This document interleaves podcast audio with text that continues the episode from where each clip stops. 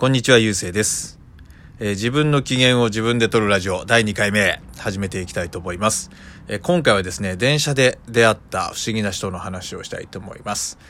えーこの間ですね、朝通勤で電車乗ってた時にですね、えー運よく座れたんですけども、えー座った隣の隣ぐらいの女性がですね、あのー急に笑い出したんですね。結構大きめの声で。で、見ると、あの、イヤホンをしてスマホのなんか動画を見てるんですけど、もうグフ、グフフフってもうすごい笑っちゃって、もう、こらえることもなく普通に笑っちゃってるんですね。でも朝の時間帯っていうのもあって、結構まあ周りの人もまあ白い目で見てですね、何笑っちゃってんのみたいな。えあいつ一人で笑っちゃってんじゃんみたいな。そういう空気が流れてたんですね。で、まあその人はですね、それに全然気づかずですね、まあ動画を見て、まあ時々無表情で、で急にまた笑い出すみたいな。で、まあ、電車でですね、次の駅行くたびに、まあ、新しい人が乗ってくるんで、その度に、まあ、みんながび、あの、びっくりして見るみたいな。そういうのがちょっとしばらく繰り返されたんですけど、あのー昔の僕だったらですね、まあ、一緒になってですね、白い目で見たりだとか、もうなんだったら機嫌悪かったら、まあ、言葉は悪いですけど、ちょっと気色悪いなと。何を笑ってんだと、電車の中で声出してって思ったかもしれないです。ただ、これよく考えてみると、電車で笑っちゃうぐらい面白い動画見てるわけなんですよ。だもう逆に、もう、その好奇心に変えてみたらですね、何の動画が見てる、何の動画を見てるのかもうすごい気になっちゃって、もうむしろ話しかけたいぐらいの、もうあのー普通だったら引いちゃって距離を取ると思うんですけど、逆にもう話しかけて何の動画見てるんですかと、そんなに面白いんですかと聞きたくなるぐらいのですね、もう興味が出てきてしまったんですね。で、これに、このなんか気持ちに切り替えれた瞬間に全然腹も立たないし、気持ち悪くもあの思わないし、もうなんかその楽しい空間をですね、一緒になんか目的地の駅まで過ごそうみたいな、むしろそんな気持ちになってくるんですよね。で、これ、あのこの気持ちの切り替えができるようになってからは、もう全然腹立たなくなりましたね。で、もっと言うと腹立ててる人の気持ちもわかるんですけど、腹立ててる人って結局そんな電車の中で笑ってる人がいるっていうのを次の日とか、まあその次の日、要は明日、明後日になったら覚えてないですよね。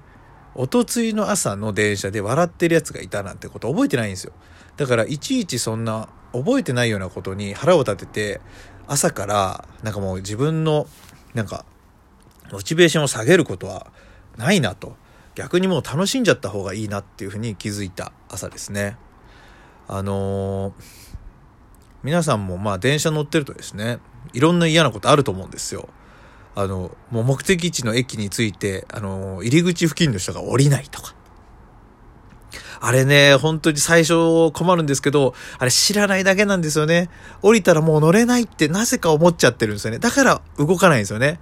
普通はですね、慣れてくるとですね、一回降りて、また乗るっていうね、技をですね、学習するんですけど、あれ教えてもらわないからできないんですよね。たまたま、そういう人を見たときに、あ、一回降りていいんだ。そしてまた乗ればいいんだって思うんですけど、あれ気づかずにですね、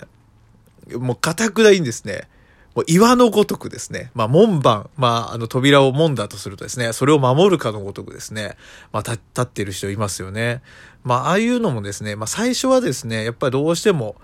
あのー腹が立ってしまうんですけど、これもですね、好奇心に変える、興味に変えるとですね、なんかいろんな解決法はないのかって考えてしまうんですね。で、僕は最近思ったのは、あのー飛行機に乗るときって、あのー救命、あ、救急、あのーな、あれなんていうんですか、あの、緊急時に着るライフ、あ、ライフジャケット。ライフジャケットの説明とかあるじゃないですか？あの、座席の下にあって、それを着て、引っ張って、あの、膨らみますと。で、足りない、空気が足りない時は自分で入れるとか。で、頭を抱えてとかって、ああいうなんか非常時の説明あるじゃないですか。あれにプラスして、こう山手線とか、まあ、あの、東京の電車の乗り方みたいなアナウンスすればいいのになと思うんですよ。だ例えば地方から東京に行く飛行機の中で、あのー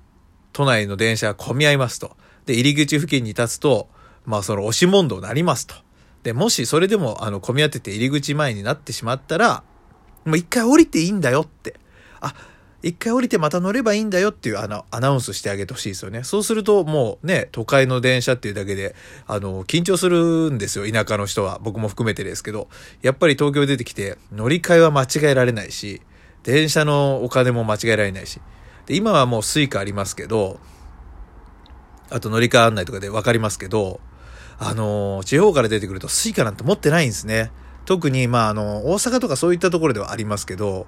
僕の地元石川とかだと、まだまだ、本当に紙の定期券だとか、あとはもう有人改札で切符とかなんですよね。だからまああの東京出てくるのが年に数回とかしかないと、わざわざ Suica とか買わずに、やっぱり切符を買うんですね。そうするとですね、切符の値段って普通に自信持って見ればいいんですけど、なんか見てると田舎者だって思われる、そういう恐怖心があるから見れないんですね。だから、チラチラ見たりとかして、どうにかお登りだと思われないようにっていうなんか、そういうなんか、変な心が働いちゃうんですね。だから電車乗った時も、奥の方に行けばいいんですけど、いつ自分の降りる駅が来てもすぐ降りられるようにしときたいんですよ。だから入り口付近に固まってしまう。それで、えー、波に逆らってでも降りないっていうね、かたくなにで、降りない時も平、なんか平気な顔するんですよね。僕は田舎者じゃありませんっていう。もう本当に自分を思い出すようであれですけど、あれはですね、逆に一発で田舎者ってバレちゃうので、一回降りて、そしてまた乗るっていうのをね、どっかでアナウンスしたいなって思ってます。あ、アナウンスしたいって、したいと思ってるじゃなくて、アナウンスしてほしいなと思ってます。だからまあ東京に来ることがあったら電車は一回降りていいんだよと、あと入り口付近にいるのはナンセンスだよっていうのをね、まあ、どっかで伝えていきたいなと思ってます。はい。今日はですね、というわけで、あの、電車で起きた面白い女性の話と、電車で見た面白い女性の話と、まあ、あの、電車でイライラすることを好奇心に変えるっていうお話をさせていただきました。まあ、電車以外でもね、バスとかでもいろいろありますけど、まあ、優先席の問題だとか、あ、優先席と思い出しました。あの、電車に優先席ってあるじゃないですか。